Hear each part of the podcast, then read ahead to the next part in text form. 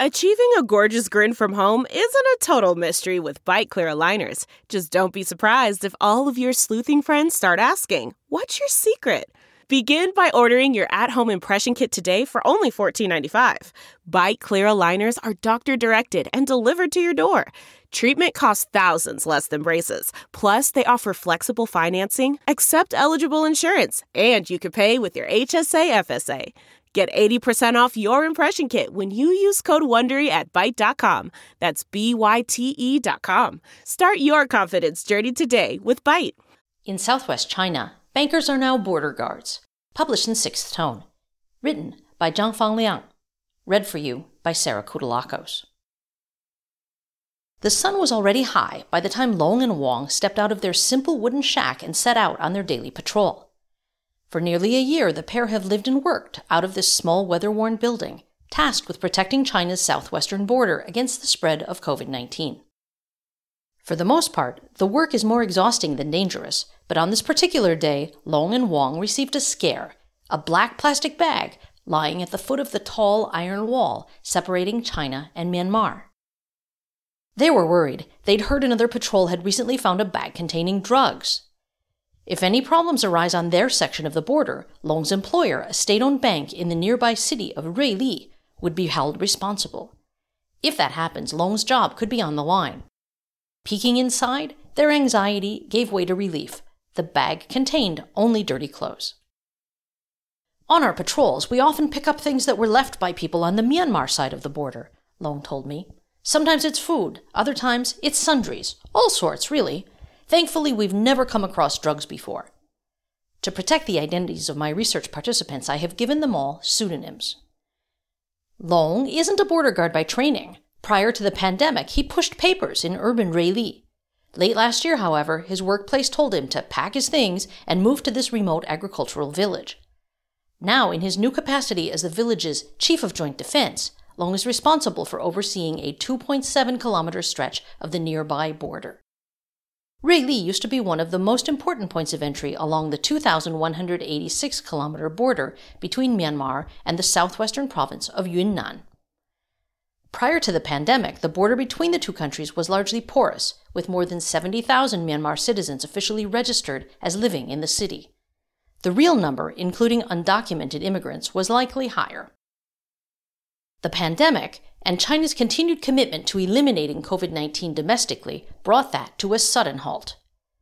Burmese living and working in Ruili without the proper paperwork were forced to return home, while even many Myanmar citizens with valid entry and exit permits have been unable to renew them. Enforcing this new regime has posed a huge challenge for Ruili's relatively small municipal government. But enforce it they must, Local officials have come under fire on multiple occasions for failing to stop people from illegally entering or exiting China.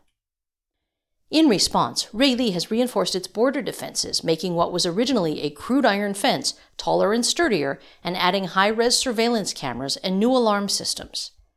It has also mobilized local government offices and state owned enterprises and tasked them with safeguarding designated sections of the border. Each office or enterprise is responsible for staffing its designated section and can be held responsible for any illegal crossings within that area. In September 2020, as Ruili's anti COVID measures reached a peak, all employees of local government or state owned work units were expected to contribute to border control and enforcement. Although many of these ad hoc border guards were eventually replaced by Army veterans hired for the purpose, each section of the border still requires one or two representatives to coordinate patrols and other duties. That's how Long found himself uprooted from his cushy city job and living in a small weatherboard shack.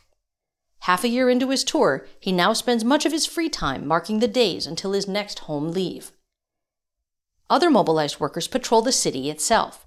The majority of Ruili's remaining Burmese nationals reside in a few well established communities, and every time the city imposes a lockdown, five times by the official count, nine according to most residents, government and state owned enterprise workers are sent to visit each household in these neighborhoods to ensure they are not housing any undocumented immigrants.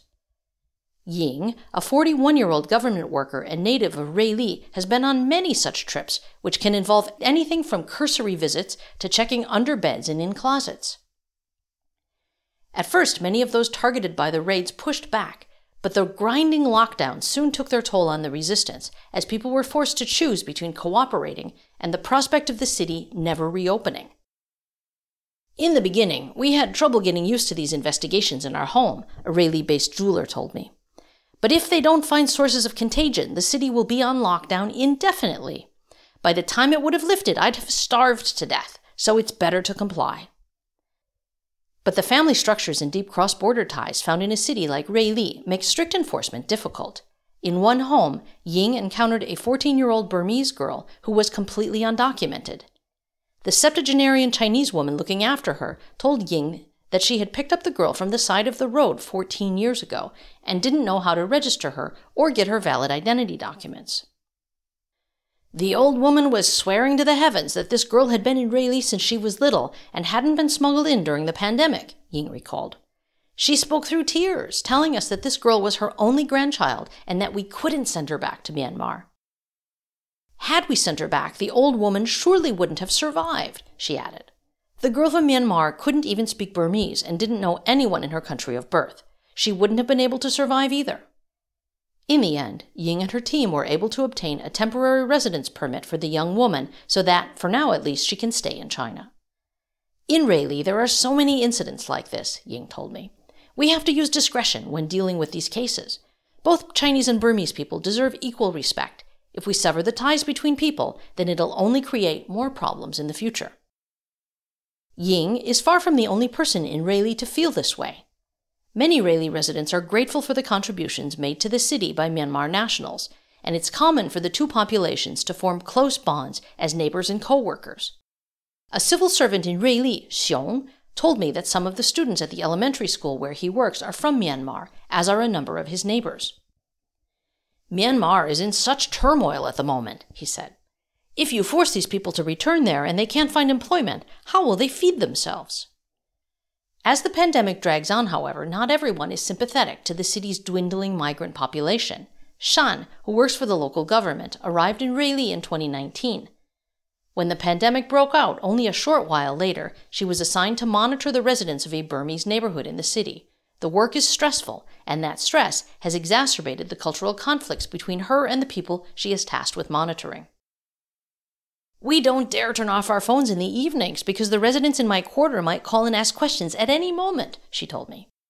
In lockdowns, so called grid workers like Shan are responsible for just about every interaction that takes place in their sector, from approving hospital visits to keeping the peace.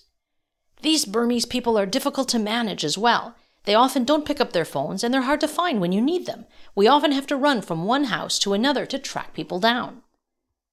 When Ruili went into lockdown for the first time in 2020, Ying thought it would last a week at most. Little did she know that it was just the first of many with no end in sight. The lockdowns are getting longer and longer. It feels like it'll never end, she said, although the latest relaxation policies have given her some hope. Many of my interviewees still cling to their memories of Ruili as it used to be, a thriving, diverse inland port. Ruili is a tenacious city, Xiong told me. If you give it space, it'll grow quickly. That's thanks to the many years of hard work that its residents, including our friends from Myanmar, have put in.